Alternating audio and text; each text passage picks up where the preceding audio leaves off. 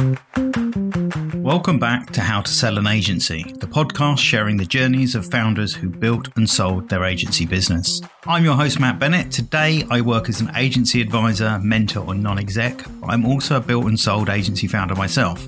In today's episode, I'm joined by Kelly Molson, who co founded Rubber Cheese, then built it, sold it, and chose to stay on as part of the leadership team. Staying part of the agency you built and sold certainly isn't the big exit that many founders dream of, which probably gives you a clue that Kelly's story comes with a few twists and turns. It comes with a lot of lessons too, from the difficult journey of co founders, through niching, finding a voice through the pandemic, life balance, and of course the sale itself. There's a lot to learn, so let's crack on. Here's Kelly Molson on how to sell an agency. Thank you so much for coming on today, Kelly. I, I, feel like it's been one of these interviews where it's been difficult getting the planets to align. Uh, even today, with the builders digging up a house around me while we're trying to set up for it. So I really appreciate you bearing with me and coming on. So, welcome to the podcast. Thank you for having me. I'm really excited to talk to you today, Mat. So thanks very much for inviting no, I've, I've been dying to have you on since, well, since I started talking about doing this podcast. I think, you know, one, obviously, I feel like you'll be a great guest to have on. I've listened to your own podcast quite a lot, but, just your story as well. I think as I've got into these stories with founders who've sold their agencies, hearing the different ways these deals have come about and these things have happened has been really interesting. And I'm looking forward to getting your, your take on that as well. So, rubber cheese, the most fun to say of all the agency names. um, maybe you could set the scene a bit for those who who don't know you and know the business already. Can you tell me a little bit about the agency? I can, yeah, rubber cheese. Oh my goodness. Well, just to say that me and my co-founder were 24 when we set up Rubber Cheese, and um, we just thought a really stupid name would be a, a bit of an attention thing back then, and uh, and then it stuck, and then we ended up being around for twenty odd years, and so um, I don't know that there's a. It, people always ask me if there's a meaning behind the name, and there really is. You've got to make one up now, surely.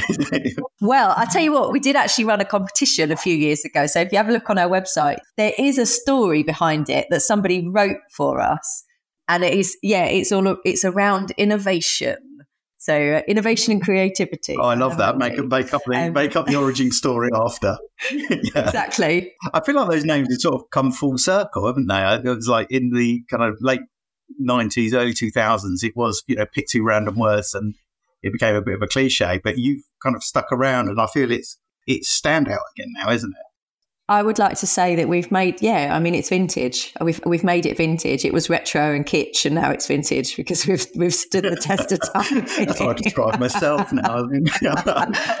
vintage, like a fine wine or a fine cheese. Yeah. Um, but yeah, no, rubber cheese. I mean, we, we like I said, we there was two of us. We set it up when we were, in, you know, in our early twenties, and we've been around twenty years now. But we are essentially a web design agency, but we work specifically with the visitor attraction sector.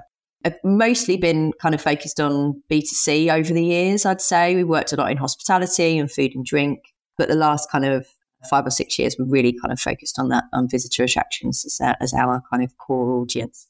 We were, I guess, when we started out, just like everyone, we were kind of anything and everything to anyone that would buy anything from us. Um, both of us were traditionally graphic designers and kind of came together. And I think we did a lot of kind of branding work and marketing work and brochure work, you know, over the years, and and then just kind of transitioned really across to digital. It was where we saw our strength and where we where we saw the world going, and that's what we offer as our core service now: web design and development, and and for attraction specifically around kind of integrating their ticketing booking systems. We talk a lot about that.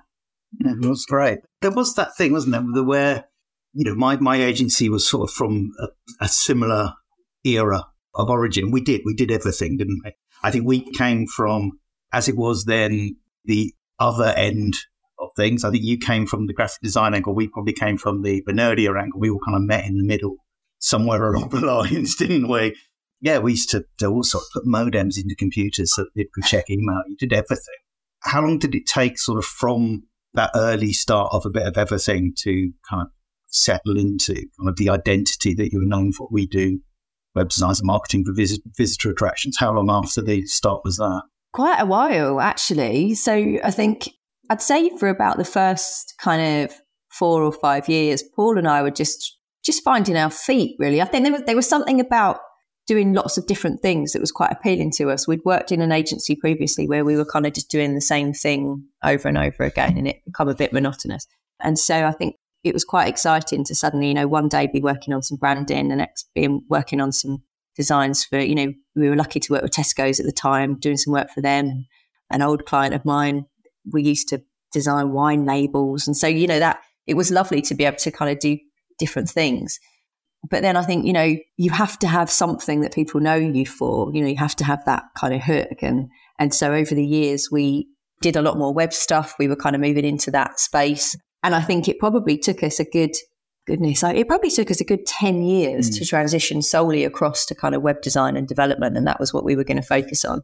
And then within that time, you know, the next 10 years, like I said, we really, we did have a bit of a, we had a focus on business to consumer. So we always worked with organizations that were consumer facing. So things like food and drink clients, restaurants, hospitality, hotels, thinking back, our first web design, this is so random, was for um, Harlow Greyhound racing track. And that came through my dad. my, my granddad used to be a greyhound trainer, and my dad used to go to the dog track every Friday, and he used to talk to him about what I could do. And um, yeah, they they hired us to build their website. So I guess that counts as an attraction, kind of thing. It, it's a sporting you, you, attraction. So message. yeah, actually, I stayed. I've totally stayed on message. Uh, that's really weird to think back that that was my our first website. It must have been there somewhere in your DNA. Exactly, it was it was programmed up there. But really, I think the attractions focus came came through one of our drink clients. So we worked with um, Pernod Ricard for a number of years now, probably since about 2011, and they have a number of uh, visitor centres. So they have they work they have the Plymouth Gin Visitor Centre, which is down in Plymouth. Beautiful, amazing place. You can go on a tour and, and see how they make the gin there, and then you can have a little, little sample. It's on my wish list. That one actually. It is. It's a great. It's a thing to my wish list. Actually, let's just say gin's not a big surprise to be honest. Yeah. I'd highly recommend it. And we were asked to work on a project for them. It was redesigning and developing the website for the visitor centre. And we also we built them a bespoke ticket booking platform actually, rather than integrating into something. So it worked really well. Uh, they rolled that out to the Beefeater Gin Distillery and a number of their whiskey distilleries up in Scotland as well. And for us, that was our first taste of the visitor experience, a visitor economy, and we all absolutely loved it. You know, the, the whole team are are really people that, that they spend money on experiences and doing things rather than stuff. And so it fitted really well with the kind of yeah. the, the culture that we had. Anyway, and at back of that project, it allowed us just to win um, a couple of other lovely projects in the sector. Um, you know, we we work with Eureka, the National Children's Museum, and and that kind of the case study that we had for the visitor centre really helped us kind of winning them as a client and working with them over the years. So it was never really a deliberate plan to niche down. It was just following yeah, what worked yeah. and what was interesting. And, and yeah, I think that that happens quite a lot with niches, right? Like I don't think that there's many agencies that set out from the start and go, "This is what we're going to focus on." I think sometimes when you've been a bit of a maybe a jack of all trades like like we were, one stop shop like they used to call us. It takes a couple of projects to kind of work out where you go and what and what you're good at. And that's definitely what happened with us. We had these brilliant opportunities to work with these incredible clients and organizations and that just kind of made us want to do more and more and more of them. We got good results for them as well. So, you know, there was a, a it was a really good reason for doing it. And so I think at the beginning of 2019, we, we decided that that was how we were going to focus all of our kind of outbound marketing efforts. We still have other clients that we that we've worked with and have have for a number of years, but outbound that was what we were going to focus on, and it it went really well right up until there was a global pandemic and all of the attractions shut, and we went, mm, oh, I heard about. Have we made a bit of a, yes. bit of a wrong choice here? But no, it's danger, isn't it, with niching? I think you know a lot of agencies spent quite a lot of time looking. We, every, everyone must niche, and and a number of people got burned. We got burned to some extent. We developed a product which was very much. It's been quite a lot of money developing a technical product as well, which wasn't really what we had historically done. But it was very much aimed at um, sports, live sports. So uh, again, that fell apart, and we had a backup plan of using it for travel. so um, you know, we, we, really, really chose my niche as well. But weirdly enough, I was one of the many people who didn't see it coming. Like none of us did. So, but before we sort of get into what you know the dreaded pandemic did, how so over that period, so you started in you're part of that exclusive, like me, 20 years on LinkedIn at one company club.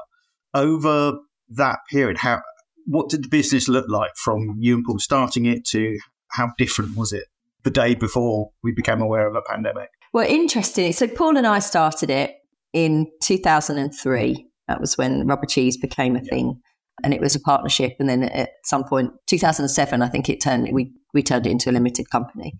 And it was just the two of us for quite a number of years. I think that like the first four or five years, it was just two of us. We were kind of doing everything and everything. So we were both like trying to get work in and doing all the work once it was in as well. So it was it was pretty unsustainable at one point. I can remember a, a few all nighters that we pulled in the studio and um, and just thinking we're going to end up killing ourselves by the time we're 30. So we took us I took a step back from design and, and we hired a designer to take on my role.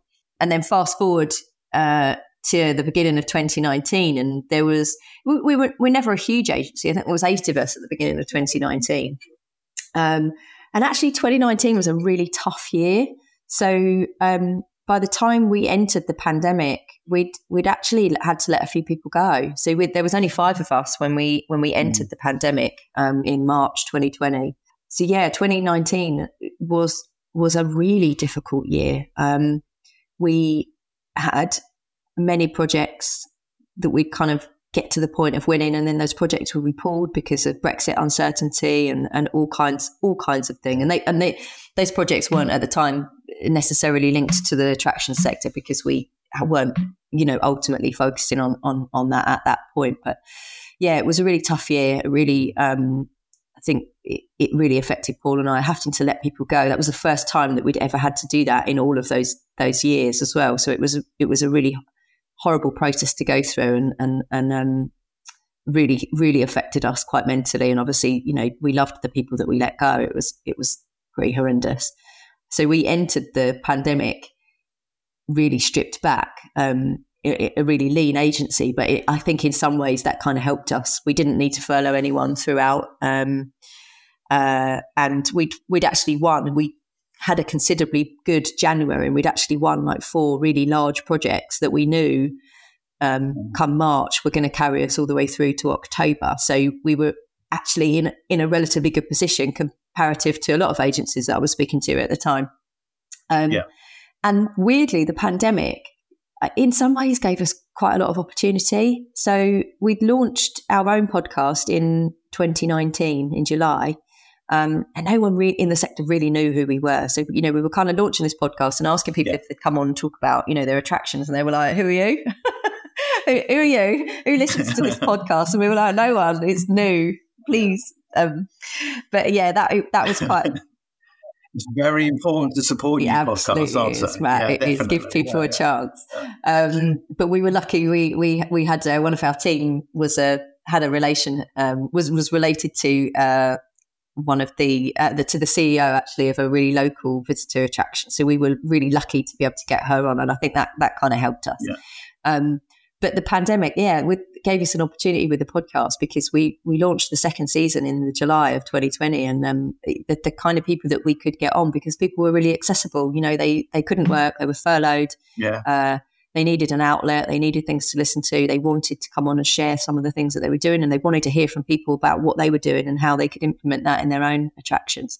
And so um, it kind of gave us this opportunity to raise our profile quite significantly um, because we just did stuff that was helpful for people. You know that that was that was the first yeah. thing. You know, I can remember sitting down um, a couple of days after the pandemic started, after we were put into lockdown, and just thinking, right, what what did what do our clients need and what do our potential clients need right now?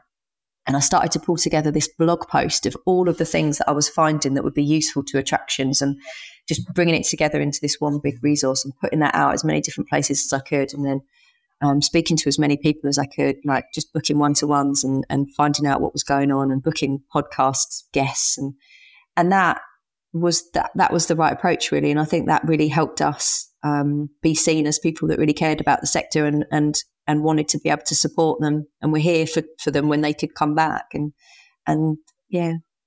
It was a good opportunity, wasn't it, for people who, who did really care to shine through. I know, like, there were people out there seeing it as a thing to be exploited, but actually, those coming from a genuine position you know, I, you know, you and I met through the agency collective, and that that was, you know, that's an example of I think an organisation who actually cared and was taking time to look after people in that position. And I certainly got more involved with it. I think I've been paying membership forever at that point and never used it. But actually, I started getting involved, and there was a you know a number of uh, you know we I think we were consciously trying to do the same. So yeah, I can imagine. I guess the visitor attraction people must have been a lot in, in almost panic mode about wondering what the future would hold. So the opportunity to discuss and and get thoughts out there and share ideas must be you know yeah i think well. so and uh, like i said it was all about just being helpful so you know we, we just gave away as much as we possibly could like digital strategies you know with, with this free ebook that people could could download and we just you know tried to speak on webinars and just get you know anything that we could push out like blogs that would be really helpful, just eh, things that they could implement that would be really useful for for them straight away. We just did as much of that as possible, and, and what was what was lovely is that there was loads of other people doing that within the sector as well, and that we made some yeah. amazing connections. You know, I still to today. You know, I think Bernard Donoghue is the CEO of, of, of ALVA, the uh, Association for Leading Visitor Attractions, and I just I look back at what he did, the support that he that he gave to that sector, and still does today, I just I don't know how he carried that all on his shoulders. It was phenomenal, and and and I felt really you know privileged to be able to meet with people like Bernard and to be able to talk to him and, and also to to know um, to Gordon Morrison, the the, the CEO of ASVA, the, the, the Association for Scottish Visitor Attractions as well. And you know, for me, being able to make those kind of connections and and and be associated with those people was just you know phenomenal. So. Yeah. So you'd been the two of you running the agency for nearly two decades at this point. You were in, you'd kind of had a hit, you got yourself back into a fairly strong position. You were not making the most of, but you know, you had found the positives within what was happening with the pandemic. And then sometime between there and then the sale happened at some point over the next couple of years. So what what changed in you know, you clearly hadn't built an agency with a sale in mind, unless you're even slower at doing it than I was. oh no, no, actually, no, I was still slow. Um, but what? So what? What changed? What sort of changed the thinking, and what changed? Yeah, it's a really, it's a great question, and I think that there's a there's a number of things. There's a number of factors that that were involved in getting to the making the decision that we made ultimately. Um, 2019 was really difficult. It was a really, really challenging year. And I think mm. that that didn't help at all. I think, I think Paul and I had been having thoughts about what we did and where we were going prior to that, but had probably not voiced them to each other. Um, I think mm. uh, 20 years is a really long time to work with somebody. And I think that we just, and it, this sounds like a really sounds a bit trite maybe, but I think we'd just come to the end of the line. I think we had just come to the end of the line yeah. of working together. I think our personal lives were in very different places um, at, at, points of our of our kind of agency journey. Um, I, have had a, my husband and I have had a, had a really difficult journey to have our our daughter. We, we went through many years um, of of losses and IVF treatment and infertility and all of the, the, the terrible things that come along with that as well. And, and it had really taken its toll on me, and it had also taken its toll on the agency. And I think Paul and I's relationship as well. You know, I, I, I he was he was incredibly supportive of me going through all of these things whilst trying to run an agency.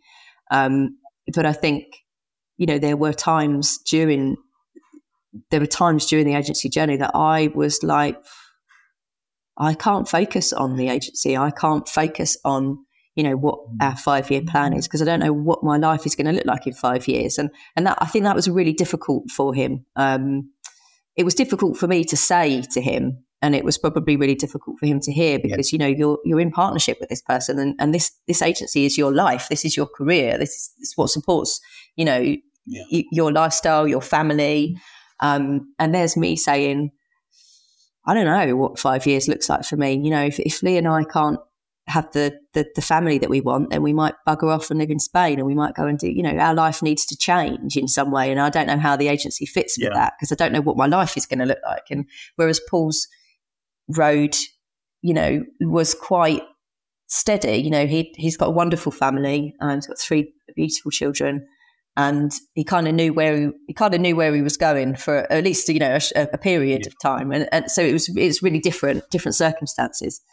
Um, and I think agency life is tough. I don't, I, I cannot explain it to people who don't, who are not in agency world, how challenging it is. It is, it is like no, and I mean, it, it really is all I know. You know, I've worked in, in agencies prior to setting up an agency, but it's like nothing else that I can can imagine. It, it, it's like nothing else I hear about. No, it's like, it doesn't end. And when it's yours, you would just there's no there's no downtime from it at all. It really isn't. And I think if I'm honest, I just was knackered. I was absolutely knackered from the pressure of running this kind of like this high yeah. uh, energy agency and going through all of this stuff in in our personal lives as well. And I just was burnt out, like so so burnt out that rings some bells for me. I've I've described it as yeah. I just ran out of fight. I knew we had another fight coming. Previously, we'd been very good at those fights, and I just, you know, the, again, circumstances, some business, some not. I'd run out of fight. There's a standing joke with me and one of my old team, and he keeps saying, "I think you just needed a holiday, not a sale." maybe, maybe. Yeah, who knows?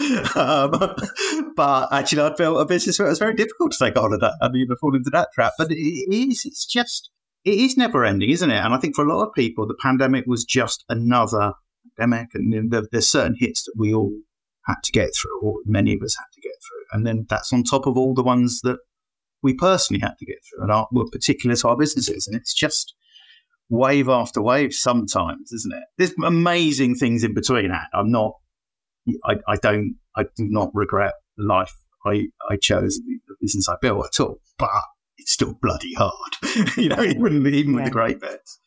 It's interesting though, because it wasn't, I don't think it was the pandemic that did it for me yeah. at all. Um, I mean, we'll come to, to why we got to the point of uh, the decision that we made, but um, but it was 2019 that did it for me. So um, mm. we'd we'd had a particularly traumatic event happen in our personal life in the middle of that year. Mm. I could also see, you know, we were having a really difficult year with the agency. I wasn't sure, I really wasn't sure how things were going to going to pan out. You know, um, it, we just seemed to have every month there was some kind of crisis that we had to deal with that was just completely unexpected and unplanned for, and it was really taking its toll. And to come to the end of that year and have to have had to have had to let the people go that we did was just devastating. It really was. And it was, I think it was that point that kind of broke me a little bit. And weirdly, the pandemic, I was running on adrenaline when it happened. And actually, I, I felt like I was thriving. I felt like I was doing some of my best work during that time because I, I kind of, I can't explain it. I, it, it, was an, an, utter adrenaline rush of suddenly yeah. having to learn how to run a business in a different way, in in this virtual way that we'd not done before. Run an agency virtually, which we'd not done before. We had one team member prior to the pandemic who worked virtually for us. So we kind of had like a little bit of an insight into yeah. it. But, you know, there was this new thing that we were doing, and it was like we had to be, you know, we talk about our clients having to pivot, but we had to do all of that ourselves as well. And there was a real kind of energy about it. And I think, I don't know, I kind of found myself really enjoying yeah. that process a little bit. Um, and I found the thing that I loved as well. So I found I, can remember speaking to a good a good agency friend of mine, Steve Hunt, who had been through a really similar experience in like not loving what he was doing. And he said you've got to find the thing that you love about the agency again. You've got to find that yeah. that that element of it. And he said find where the joy is. And i think that was what happened in 2020 is i found the joy through the podcast and working with that attraction sector and suddenly everything clicked for me. But the one thing that didn't change was this this feeling of pressure of everything being on my shoulders. Um, everyone else is feeling that responsibility for everybody else. You know, when I when we had to make that decision to let people go, in my head I was like, it's these people's mortgages, it's this people's life, it's it's it's it's, it's, it's those people's families, it's every this decision that I make here, which I have to make, affects them in such in such a, an all encompassing way, and I just could not get that. I couldn't shake it out of my head, and I think I just wanted to get to a point where I had less responsibility on my shoulders. Um, we were really lucky uh, to have another round, you know, a final throw of the dice of IVF um, at the end of 2020, October 2020, mm-hmm. and um, which worked, which was successful. And so, in kind of January, February time of 2021, when I, I was hopeful that we were finally going to bring this this baby home, that that was the point where I said, "Yeah, I'm done. I'm I'm done." But I don't know what that I don't know what done means. I, I think I, I, I want this this this thing that is on my shoulders all the time. I want that lifted. Yeah. And how do we make that happen? And so I had the conversation with with Paul, and um, and I think that he, I don't think it came as a surprise to him because we'd kind of I'd kind of alluded to it before. We'd had like a little, you know, mini conversations about it at the end of 2019, and then obviously pandemic hit, and we were like, right, this is what we need to focus on.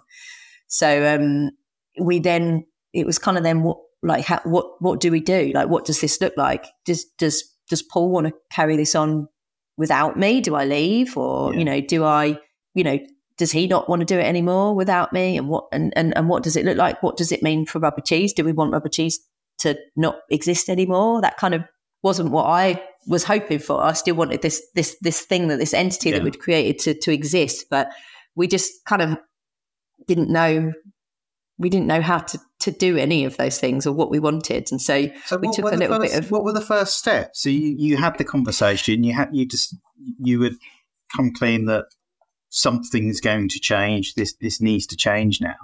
Where, where do you go from there? Because that's a very different process to I went through. So where'd you start?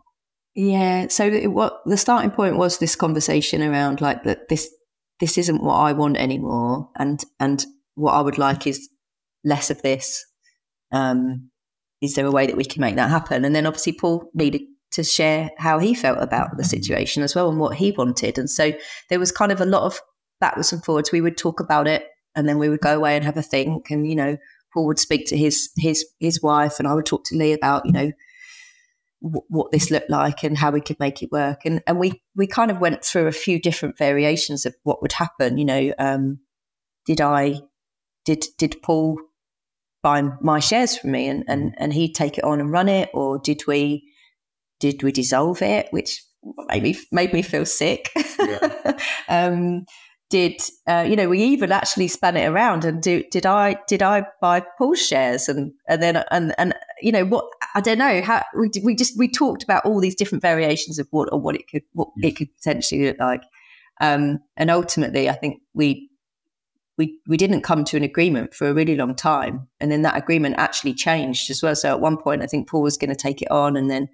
uh, he had a second think about it and actually he'd, be, he'd been thinking about doing some other things. And he said that this is his opportunity to take to go and do something different. And so we both came to the decision that we wanted to, I wanted less pressure. Paul wanted to do different things.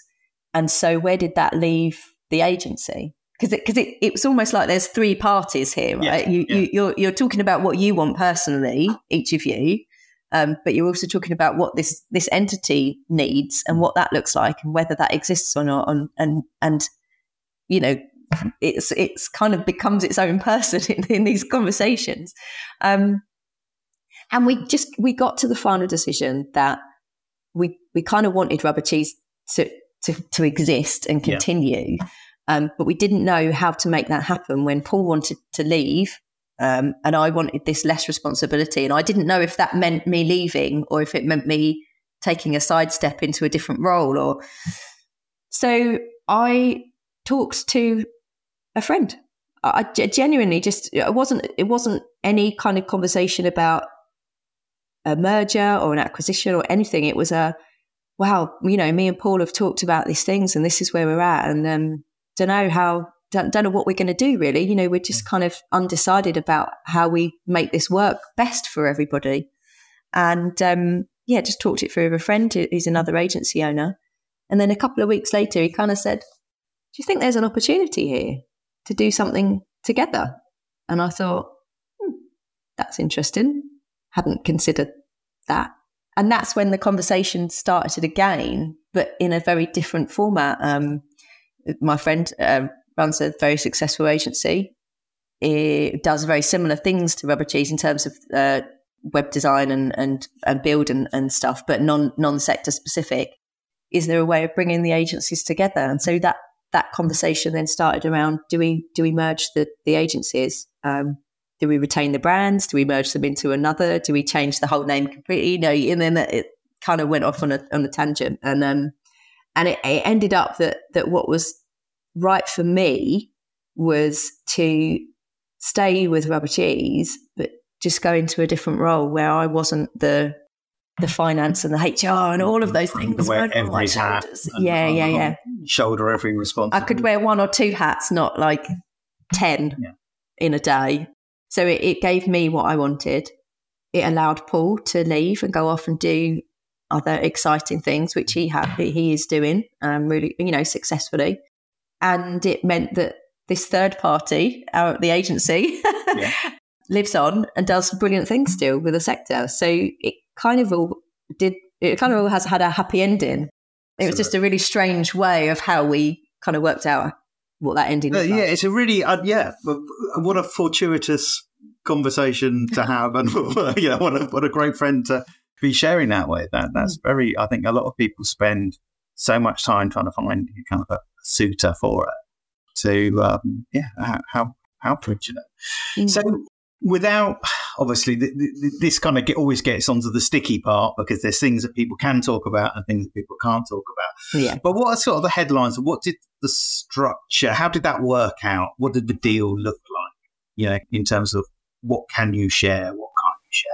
Yeah, so I, there's not loads that I can share. Um, yeah. But the deal structure is essentially we have merged the two agencies. The two agencies retain their existing brands and just behind those brands, we have a shared pool of resource. So the team is a merged team. Rubber Cheese forward facing still does exactly what it says on the tin. We still, you know, help visitor attractions sell more tickets by building remarkable websites. And the other agency still does exactly what they do as well. It's just we have this team behind us now that is enlarged. Uh, so I think there was about 15 or 16 of us all brought together. And actually, that team works across projects from the agencies as well. So that's really lovely. So we've got, you know, project managers and, and account managers who work across across the two brands and designers and developers who work across the two brands too. So we've just essentially brought all those together. I moved into a the head of commercial role, which is kind of like an it's kind of a bit of a mix. You know, I do uh, new business development and marketing, and Paul, my old co-founder, he left the agency. So he left and he's gone on and set up his own his own thing now, which he's he's busy building, doing exciting things for. So yeah, and uh, and my friend became CEO of the two agencies. So he kind of he popped on top of me and he took all that pressure off my shoulders, which was brilliant. so, from your perspective, you you got the opportunity to, I suppose, at the risk of oversimplifying, you know, focus on probably more of the bits you like, having to shoulder less of everything else. And I guess do that with the support, with, greater support of a larger organization behind you, which is really good. But what do you think was uh, the appeal from your acquirer? What, what was it about rubber cheese you think made them go, actually, this, this, this is a, a good deal for us? Yeah, I mean, really, they were really interested in the sector niche that we had and developing that from a personal perspective and from a, from an organisational perspective. I know that was a big driver for it. I think that they really respected the kind of design led approach that we have to the projects that we work on. So that was a big driver for them too. I think ultimately it comes down, always comes down to good cultural fit. So mm. we share the same values and ethos and uh, same kind of levels of customer service that we offer. So I think they, they were probably the three biggest factors in, in in why it looked like a good deal. You know, ultimately it was affordable. Let's talk about it. I'm, I'm not going to share specific numbers, but we all know that most agency acquisitions we're not going to sell up and retire on. Let's face it. So I think it was a it was an appealing deal. Well, you say um, we all know. I, I, I, still think there is this perception that yeah, I speak to quite a lot of people who have some quite strong ideas, some quite optimistic ideas of what they think their business would be worth if it was sold. And sometimes we're having that conversation while I have their accounts open as well. And I do think there's there's a gap. And what, what I found really interesting doing this podcast is I think I'm sure a lot of people are going to start listening, thinking, oh, brilliant. People are going to share the secrets of how they made 70 gazillion pounds out, out of a sale. But what I find really interesting is I think every story is really different and interesting in its own right, but just actually the motivations for selling and, and the realities of the deal and and there, there tend to be really positive transactions, but maybe not in the way that some people are expecting. So, so yeah, yeah. it's not everyone, many, I'd say. Okay, many. Well, and and look, don't like, don't get me wrong. I'm sure there are there are bigger deals to be had out there, but Rubber Cheese was never a huge agency. Um, we did okay, you know, we still do okay, but you know, I'm not retiring. Mm-hmm. Put it that way. Uh, my feet aren't up in the sunshine just yet. Maybe you know one day, but not not just yet. Yeah. Um, but I think that it was I want to talk from Paul's, uh, from my co-founder's perspective, because he, he, because I'm still in the organisation, but he, you know, he has left. It gave him the opportunity to go out and set up something new, you know, and I think that that, that is, that's really important to acknowledge that, that, that, that the sale has given him the opportunity to go and do some, a new thing and set up a new thing that he wanted to do. So ultimately, someone's going to pay you what, what they think that your agency's worth, and that's what you're going to sell it for. Yeah, I was I was just thinking with the when I had my uh, call with Nick Boyce, uh, we did a, a recording recently. Um, we were joking beforehand that we should have called the, the podcast "Your Yacht or Mine." Because there is that that perception. So clearly, you haven't bought the yacht. Um, I'm assuming no. that you're not in the the mansion with the three swimming pools and stuff either. But how how has the deal changed your life? because you're obviously talking about this in a really positive way. I am, yeah. It's really funny. I thought you were going to go, how have you spent your money? Yeah, yeah what have you blown on, what, what, have you blown, what have you blown? What have you blown your money on? um, how has it changed? Oh, it's a good question. So, what what I would say is what you said earlier is right. So my role does allow me now to focus on the things that I enjoy, and I think, but I think the things that I'm good at as well. So there were plenty of things that I was doing in the agency that were not a good fit for me, and I wasn't good at them. I got by at them, but they weren't good. So I am very lucky to be in that position where I get the opportunity to do all the things that I really enjoy now. So that's great. So that's real positive. It has taken a lot of responsibility off me. Ultimately, we're still a, small agency though you know, 15 people, 16 people is still considered a relatively small agency. So there are still a number of hats that I juggle. And I think what is interesting and I've been reflecting on the last couple of months is ownership and what ownership actually means. So from a share perspective, you know, you have a you have an ownership, and when yeah. you merge or when you when the, those shares are acquired, I think people assume that you give up an ownership of something, but you absolutely don't. You know, I still have an ownership of rubber cheese it was something that I built over such a long period of time. And so there is still many things that I'm involved in on a daily basis. And, and my, um, you know, my new CEO involves me in from a level of respect about, you know, things, decisions that he's making. Mm. He doesn't need to ask me. They're his decisions to make. This is his thing now. But there is a real level of, of respect there about bringing me into certain conversations, which I really, really value. So that's lovely there is less responsibility on my shoulders, which I've found I've found I've really enjoyed having less responsibility, especially while my daughter is so so young. You know, she's under two, mm-hmm. she's running around all over the place at the moment, and it gives me more headspace to enjoy her while she's younger. Having waited for her for so long, I was really that was really important for me to be able to do that. So that's been really life changing, actually. And we are all still remote as well. That was something that was quite important to me. You know, to be able to still work from home while she was young too. Mm. And so the fact that the other agency was also fully remote and had been since you know before the pandemic as well was quite a good thing for me. So it's been that's been able to carry on. So look, yeah, lots of good positives. One thing I would I would say is that the, the transition of merging two agencies, the granular stuff has taken longer than I expected, and I think it's because it's because agency life is so busy. Like we are moving at such a rapid pace all the time. So the CEO and I would, would both say this out loud. A lot of time and effort was put into getting to the point of sale. You know, there was due diligence that we went through. I mean, oh my God, I Mat, you know exactly how long all of that stuff takes. It was absolutely phenomenal. It felt like at times that we had like two full time jobs you know, one running the agency and two doing the due diligence. Uh, yeah, um, absolutely. I, I described it exactly like that. And I got to the point of just saying to the team, just consider me not here. Consider me on the yeah. because if this deal is going to go ahead, that is my fault. And our, our acquirer was a lot larger than us as well. So every time I did a piece of work, you know, there was 10 people turning around and giving me more. So because of the scale of difference, and yeah, so and I know what you're about to say, but carry on. Yeah, that that, just, that, that work to get to the point of sale. It was all encompassing. It yeah. was all I could think about, and it was all that I was able to do for such a long period of time. But we got to that point of sale, and then we were like, "Oh, now what? What happens now?" And so much had been put into thinking about just getting to that point. Not not as much. Yeah. we just didn't have the capacity for it. it. Had been put into like what happens next, and and so that's been quite interesting to look to look back and over the part what it's it was August 20, 2023 that the, the sale uh, sorry August 2022 that the sale happened.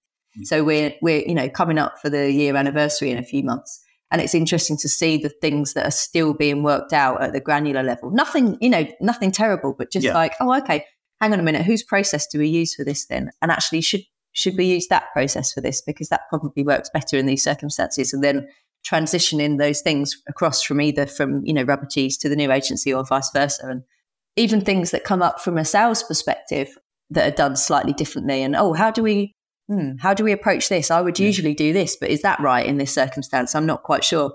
And those conversations are still happening and i was like oh in six months this will all be done and dusted. It's, it's complex. just, it's, it's, really it is complex, really complex isn't it? Yeah really and complex. it's very difficult to do that transition because of just the number of interdependencies and all you know, so that's you know you, you, go but this this one we should clearly use your system for that but we can't yeah. because we rely on ours for this part of it. And just even when you know how things should end up that transition period is very difficult isn't it yeah and, and what i would say is it's it's probably been easier because we haven't because we're all remote we haven't had to bring a team of 15 and 16 people into a room together. So you haven't yeah. had the day to day cultural challenges of suddenly going, right, all get on. we, we're all going to sit, all get on, you know, yeah. that other agencies in the past would have had to have dealt with from that perspective. So, you know, that's been a bit, a bit easier, I'd say. But yeah, it's been, um, it's an ongoing process, but it, which brings its own interesting challenges, but also opportunities. You're obviously enjoying it. You're obviously enjoying the change. I'd imagine that there's an element of it bringing kind of new life into what you're doing and things as well. Because yeah, it, it sounds bad, but after 20 years, you sort of want to change as well, really, don't you?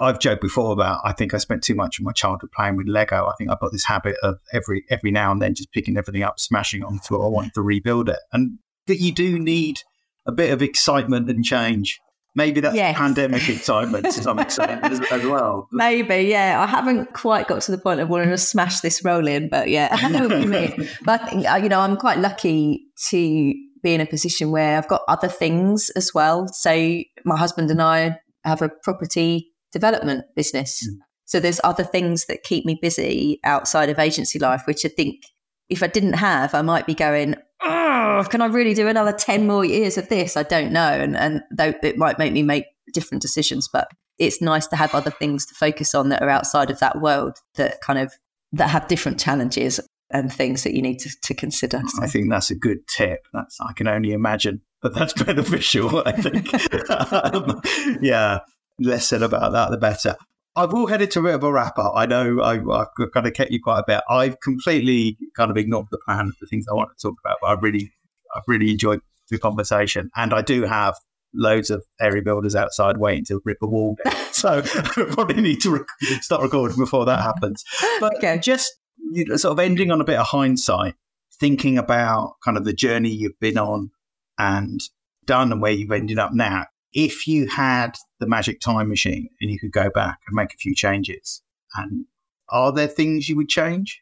So I, I honestly think the only things that I would change is more preparation in what comes after.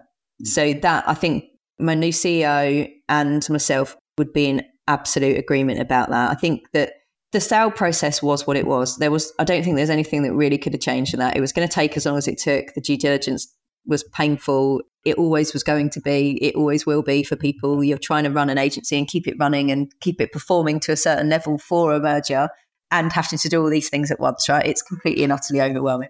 There's nothing about that that I would change because it's not changeable, but I definitely would have carved out some more time to think through what happens after the point of sale. Like, should we agree now up front what the processes are and whose we use rather than working it out as we go along? Yeah. And I think maybe that would have been easier for us and also easier for the team to have had that direction from the start rather than let's just kind of make this a bit fluid and see how it goes. I think just having a bit more direction about this is actually the way that we're going to do things would have been easier for everybody. But I stand by that this was the right decision to make. It has given me ultimately what I wanted. It's given Paul, my old co-founder, what he wanted. So that has to make it the right decision point, to, isn't it? To we, we run, we should be running businesses to give us the lives we want. And if they're not doing that, then maybe that is the time to make some some kind of change. So just to wrap up, then, if someone else is kind of maybe feeling a little trapped in their business, maybe feeling like their business isn't, you know, their agency is not giving them the life they want to be having. Any kind of tips or thoughts that you would throw at them to end, end up on? Yeah, well, I mean, if you've got a co founder like I did, go and talk to them. Have a real sit down, honest conversation about where your life's going, how you're feeling about stuff. You might feel that they're, you know, might find that they're feeling the same or feel very differently. And there's something that you can work out between the two of you to make it work for you both. But then, secondly, we are really lucky. You mentioned the agency collective. I've been a member of that for a number of years. And, you know, there's other agency networks out there. There's Cactus and Agencynomics as well, and agency hackers. And gosh, there's, there's loads of, loads, there's loads of yeah. support. Go and talk to other agency owners that you know. It, you'll be amazed how many are probably feeling exactly the same way that you are. You never know where there's opportunities mm-hmm. that, like, that, you know, look, this honestly, this whole thing that we've been through came from just a chat with a friend who has an agency and that it's as simple as that. You might find that the same thing could happen to you, or you know, maybe you just need a holiday. Kelly, thank you so much. It's been an absolute delight. I really appreciate you being so open and honest and been really good fun to have on. I look forward to listening to your Skip the Queue podcast again soon and ah. hopefully oh. having another chat and keeping those conversations going. Oh, I'd love that. Thank you so much for having me on, Mat. It's been a pleasure. Thank you. What an amazing guest. Thank you, Kelly. I'm sure everyone listening is going to be really grateful, particularly because you were so frank and open. If you would like to learn more about Kelly, Rubber Cheese, the Skip the Queue podcast, you can find links to all of them at howtosellanagency.com. The website also has links to more about me and what I do as an agency advisor, and of course, all the other episodes in this series. If you're enjoying the conversation so far, please do subscribe through your podcasting platform of choice so that you don't miss future episodes. And I'll hopefully speak to you again then as we explore another example of how to sell an agency.